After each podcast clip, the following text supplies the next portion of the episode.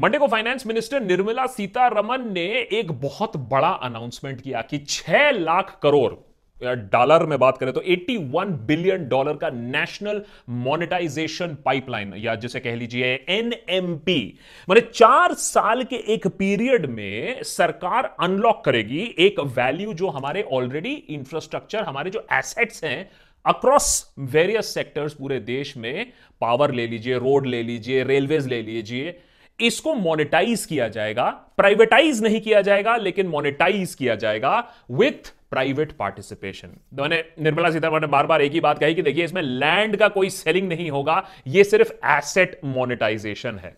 देखिए सबसे पहले तो हमारे जहन में सवाल ये उठा कि सत्तर साल में जब इस देश में कुछ हुआ ही नहीं तो इतना सारा एसेट कहां से आ गया जिसको आप लीज आउट कर दोगे और छह लाख करोड़ रुपए आप कमा लोगे विद जस्ट लीजिंग आउट या ये मान लीजिए लॉन्ग टर्म रेंटिंग।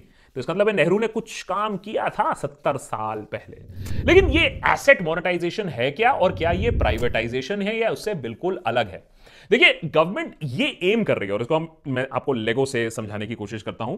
गवर्नमेंट ये एम कर रही है कि जो एसेट्स उनके पास ऑलरेडी है ही जैसे गैस पाइपलाइन ले लीजिए रोड्स ले लीजिए रेलवे स्टेशन ले लीजिए वेयर हाउसिंग फैसिलिटीज ले लीजिए उसको प्राइवेट सेक्टर को आप ऑपरेट करने देंगे on a long term lease. मैंने सरकार ने बेसिकली ये कहा अगर मैं ऐसे लेगो में बताऊं कि ये मेरे पास इतना सारा एसेट है ये देश की जमा पूंजी है और मैं बेच नहीं रहा हूं बस ये मान लीजिए कि ये एसेट मैंने अलग कर दिया और ये वाला एसेट प्राइवेट सेक्टर को मैंने दे दिया मैनेज करने के लिए। अब मैनेज करने के कुछ साल बाद चाहे बीस हो या तीस हो या चालीस हो जैसा अरेंजमेंट हो ये जो एसेट है इसको प्राइवेट सेक्टर इसमें शायद दो चार और अपना इन्वेस्टमेंट करेगा तो उसमें और इन्वेस्टमेंट करके उसको और बेहतर किया जाएगा और उससे फिर प्रॉफिट कमाया जाएगा तो वो प्रॉफिट फिर एकदम बाहर प्राइवेट सेक्टर में चले जाएगा। लेकिन आफ्टर सम टाइम ये जो पूरा एसेट है चाहे वो रोड्स हो या पोर्ट्स हो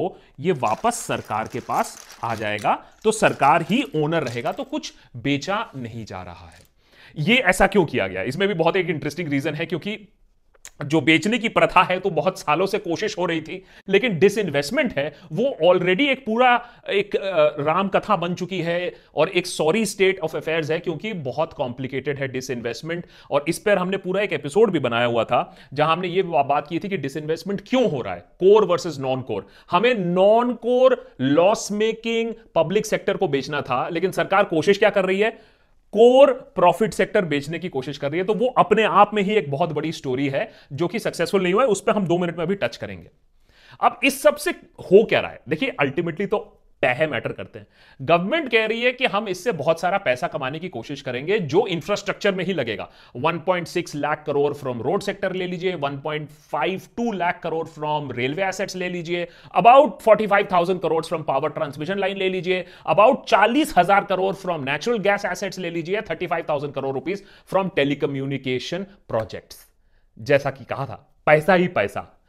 देखिए ये सब आ कहां से रहा है और ये एक इंपॉर्टेंट फैक्ट है समझने के लिए कि ये प्राइवेटाइजेशन से कैसे अलग है कि सरकार बोल रही है देखिए हमने रास्ते बनाए हैं तो आप अबाउट छब्बीस हज़ार किलोमीटर रोड्स हैं उसको आप चलाइए उससे आप टोल ऑपरेट कर लीजिए और उससे आप अपना खर्चा चलाइए बाकी फिर हमें कुछ सालों बाद हमें रोड वापस दे दीजिए। वैसे ही ट्रांसमिशन लाइंस जो सरकार ने लगाई है इतने सालों में अट्ठाईस हज़ार किलोमीटर बीएसएनएल एमटीएनएल के टावर्स हैं चौदह हज़ार टावर्स हैं जो शायद जियो वोडाफोन तो खैर बाकी नहीं रहा एयरटेल इस्तेमाल कर ले या वेयर हाउसिंग जो एसेट्स हैं वो इस्तेमाल करें। एक बहुत इंटरेस्टिंग चीज जो अनाउंस हुई है सरकार ने ये भी कहा है कि देखिए हम तो अपना कर ही रहे हैं सेंट्रल पी एस सी उसको सेंट्रल एंटरप्राइजेस को लेकिन स्टेट्स को भी इंकरेज किया गया है कि आप अपने जो पब्लिक सेक्टर यूनिट्स हैं जो स्टेट पब्लिक सेक्टर यूनिट्स हैं उसे भी आ, किसी तरीके से प्राइवेटाइज करिए उसको यूटिलाइज करिए। तो अगर आप सोच लीजिए डिसइन्वेस्टमेंट करते हैं अपने स्टेट पब्लिक सेक्टर यूनिट का तो हंड्रेड परसेंट उसका वैल्यू सेंटर आपको एज एन इंसेंटिव देगी। इसके लिए अलग से पांच हजार करोड़ रुपए रखा गया है। अगर आप उसको पब्लिक लिस्टिंग कराते हैं माने आपके स्टेट प्राइवेट यूनिट को स्टेट ओन्ड यूनिट को पब्लिक लिस्टिंग में लाते हैं तो इसका मतलब है ट्रांसपेरेंसी आएगी एफिशिएंसी आएगी तो उसका पचास परसेंट वैल्यू सरकार देगी। और अगर आपने अपने एसेट्स मोनेटाइज किए अपने ही यूनिट के स्टेट यूनिट के तो तैंतीस परसेंट ऑफ दैट अमाउंट सरकार देगी। तो कहीं ना कहीं सरकार भी काफी सीरियस नजर आ रही है एक प्राइवेटाइजेशन की तरफ पुश हो एंड गवर्नमेंट का यह कहना है कि देखिए हम ये पैसा खा नहीं जाएंगे, बर्बाद नहीं कर देंगे, इसको अंटशंट इलेक्शन कैंपेन में नहीं लगाएंगे या पॉपुलिस्ट प्रोजेक्ट्स में नहीं लगाएंगे, इसको नेशनल इंफ्रास्ट्रक्चर पाइपलाइन में ही लगाया जाएगा which is about hundred lakh crore project. और किसी भी देश को अगर आगे जाना है तो उसको अपने इंफ्रास्ट्रक्चर में काफी इन्वेस्ट करना है, तो उसमें से इन सब से जो पैसा मिलेगा वो सारा जाएगा ये नेशनल इंफ्रास्ट्रक्चर पाइपलाइन में, जिससे और इंफ्रास्ट्रक्चर बनेगा तो देश का इंफ्रास्ट्रक्चर डबल ट्रिपल हो जाएगा which is very good for the country. अब इस सबको सुन के तो लगता है कि भैया आइडिया तो बहुत अच्छा है और आइडिया पेपर पे एक्चुअली बहुत अच्छा है, it is a very good proposal to take infrastructure investment forward. हम आज ऐसे एज में रह रहे हैं कि आपके पास एक एक्स्ट्रा कमरा अगर होता है या अगर आपके पास कोई समर हाउस है तो आप उसको क्या करते हो, उसको एयरबीएनबी पे चढ़ा देते हो। उसको उसका मतलब क्या हुआ इकोनॉमिक टर्म्स में?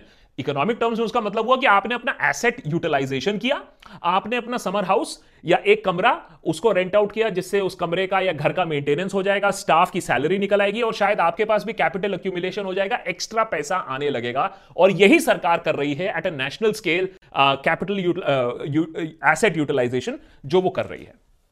तो मैंने क्यों कहा कि पेपर में बहुत अच्छा लग रहा है? पेपर में इसलिए अच्छा लग रहा है क्योंकि इसमें काफी प्रॉब्लम्स भी हैं। सुनने में छह लाख करोड़ बहुत बड़ा अमाउंट लगता है और है भी, लेकिन क्या ये एक्चुअल पैसा आ रहा है सरकार के पास या नहीं?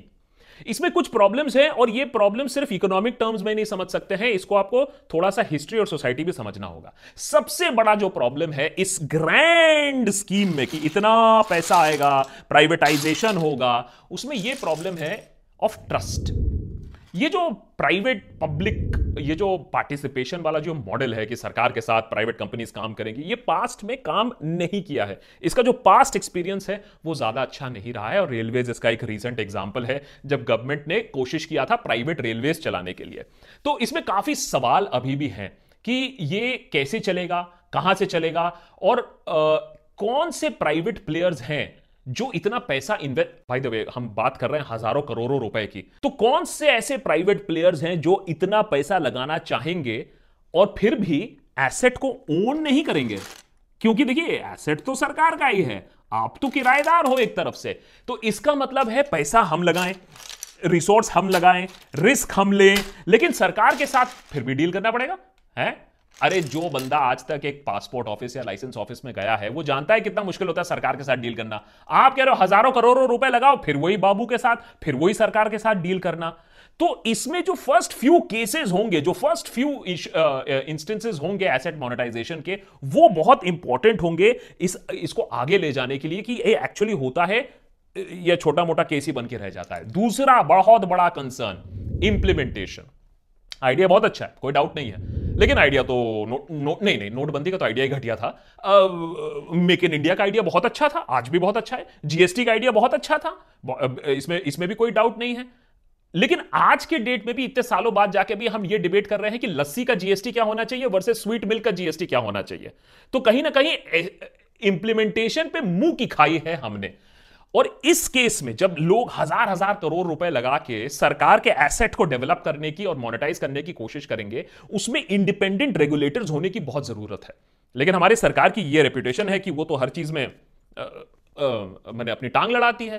तो ऐसे माहौल में जहां सरकार बैक ऑफ नहीं करती है, प्राइवेट एंटरप्राइज को आगे नहीं बढ़ने देती है, सिस्टम्स नहीं है, स्ट्रक्चर्स नहीं है, इकोसिस्टम नहीं है कि ऐसे पीपीपी प्रोजेक्ट्स को मैनेज करे, तो वो कॉन्फिडेंस डोमेस्टिक और फॉरेन इन्वेस्टर्स में बिल्ड करना पड़ेगा जिससे पहले ये सारा पैसा रशियन करके आए। भूल मत जाइए हम अभी उस टाइम पे बैठे हुए हैं जहां केन एनर्जी जैसे कंपनीज हमें इंटरनेशनल आर्बिट्रेशन कोर्ट में घुसा रहे हैं और डिमांड किया जा रहा है कि एयर इंडिया को नीलाम करके फॉरेन जो डेट है हमारा, फॉरेन कंपनीज को, वो वापस दे दिया जाए। तो इसमें यह बहुत बड़ा एक प्रॉब्लम है।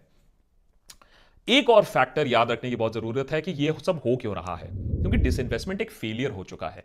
कहीं ना कहीं सरकार हमें यह बात बता नहीं रही है कि ये जो नए नए कार्यक्रम आ रहे हैं, नए नए प्रोग्राम आ रहे हैं, वो क्यों आ रहे हैं? क्योंकि सेंटर का एक पॉइंट सात पांच लाख करोड़ डिसइन्वेस्टमेंट का स्टेक सेल प्लान का, वो कहां गया? अरे दो साल से ज्यादा हो चुके हैं, इतने बड़े बड़े डिसइन्वेस्टमेंट प्रोजेक्ट जो अनाउंस हुए थे वो कहां है? तो आज सिक्स लाख करोड़ सुन के तो अच्छा लग रहा है, लेकिन दो साल पहले cabinet committee of economic affairs ने, chaired by the prime minister, उन्होंने अप्रूव किया था डिसइन्वेस्टमेंट ऑफ एयर इंडिया, फरवरी ट्वेंटी नाइनटीन में, नवंबर ट्वेंटी नाइनटीन में सीसीईए ने अप्रूव किया था disinvestment in five major public sector enterprises, जिसको हम सीपीएसई कहते हैं। आप भारत पेट्रोलियम कॉरपोरेशन की बात ले लीजिए, शिपिंग कॉरपोरेशन ऑफ इंडिया की बात ले लीजिए, कंटेनर कॉरपोरेशन ऑफ इंडिया की बात ले लीजिए। लेकिन क्या हुआ? कोई कहता है उसमें रेड टेप है, कोई कहता है उसमें पैंडेमिक है, लेकिन सच्चाई तो यही है कि twenty twenty twenty twenty one में टेन परसेंट सिर्फ डिसइन्वेस्टमेंट का जो टारगेट था उसमें सिर्फ टेन परसेंट एग्जीक्यूट हुआ है। एक और बहुत बड़ा प्रॉब्लम पॉलिटिकल है, डिपेंड करता है कि पॉलिटिक्स और पॉलिटिशियंस इसको कैसे हैंडल कर पाएंगे। लेकिन अगर आप आंकड़े देखें पोटेंशियल अनएम्प्लॉयमेंट के, क्योंकि देखिए पब्लिक uh, सेक्टर जो यूनिट होती है उसका सोशल वेलफेयर का भी एक एम होता है, उसका एम सिर्फ प्रॉफिट मेकिंग नहीं होता है, उसका एम एम्प्लॉयमेंट भी होता है, और वहां आपके पास इसीलिए जॉब रिजर्वेशंस होते हैं। जैसे ही ये सेक्टर्स प्राइवेट हाथ में चले जाएंगे, ये जो रिजर्वेशन ऑफ जॉब्स है इन पब्लिक सेक्टर यूनिट्स में वो नहीं रहेगा। Uh, अगर आप पूरे आंकड़े की बात करें तो हमारे देश में अगर सेंट्रल पब्लिक सेक्टर यूनिट्स की बात करें, uh, करीबन दस लाख एम्प्लॉइज वर्क करते हैं सीपीएसयूज में, जिसमें से वन पॉइंट फाइव लाख आप ले लीजिए एससीज हैं, seventeen percent of the total employees, एक लाख एसटी है और करीबन दो लाख ओबीसी कैटेगरी हैं जो ये सीपीएसयूज में काम करते हैं। एक बार ये सालों के लिए बीस तीस चालीस साल के लिए जब ये एसेट्स चले जाएंगे सरकार के हाथ से, तो ये नौकरियां चली जाएंगी। एंड फाइनली अगर ये सारी चीजें हो गई, इन अनएम्प्लॉयमेंट भी सॉर्टेड आउट हो गया, मनी भी सॉर्टेड आउट हो गया, रेगुलेशन भी सॉर्टेड आउट हो गया, एक चीज जो सरकार हमें ये नहीं बता रही है वो ये है कि आइडेंटिफाइबल रेवेन्यू स्ट्रीम्स कहां हैं। क्या सच्ची में छह लाख करोड़ की पोटेंशियल है? सरकार मान लीजिए देने को तैयार हो गई कंट्रोल और बोला कि नहीं नहीं हम इंटरफेयर नहीं करेंगे, हम हम एकदम कुछ एकदम आप चलाइए, ठीक से चलाइए, कोई बात नहीं है।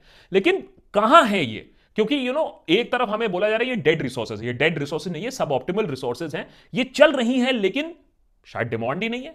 ट्रांसमिशन लाइन लेकर आप कितना कमा लोगे? एक रास्ता जिसके फोर लेन्स नहीं है उसको लेकर आप कितना कमा लोगे? पुरानी एफसीआई की गोडाउन लोगे या नई अपनी गोडाउन बना लोगे? तो ये सारी चीजें देखने की जरूरत है before we say that boss सब कुछ चंगा सी है और छह लाख करोड़ और भी आ जाएंगे हमारे खाते में और सरकार के पास। देखिए हर अनाउंसमेंट के बाद बहुत बड़ा मार्केटिंग होता है, लेकिन अब ये टाइम आ गया है कि इंडिया अब समझ जाए कि जीएसटी के फेलियर के बाद इंप्लीमेंटेशन, डिमोनेटाइजेशन के फेलियर के बाद idea and implementation, make in India के फेलियर के बाद इंप्लीमेंटेशन, हम ये केस जो एक अच्छा आइडिया है उसको फेल ना होने दें। टैक्स टेररिज्म, रेड्स, बाबूगिरी, कल्चर, ब्राइबरी के चलते ये एक पॉलिसी जो आया है, इससे हम नेशनल इंटरनेशनल इन्वेस्टमेंट लें, अपने जो एसेट्स हैं उसको यूटिलाइज करें, तभी फिर वो फाइव ट्रिलियन वाला सपना देख पाएंगे। नहीं तो एक डेढ़ साल बाद हम इसके बारे में भी बात करेंगे कि एक बार एक कोई प्लान अनाउंस हुआ था लेकिन हुआ कुछ नहीं उसका। नेता टाइप आधा काम मत करो, सब्सक्राइब के साथ साथ बेल आइकॉन भी दबाओ।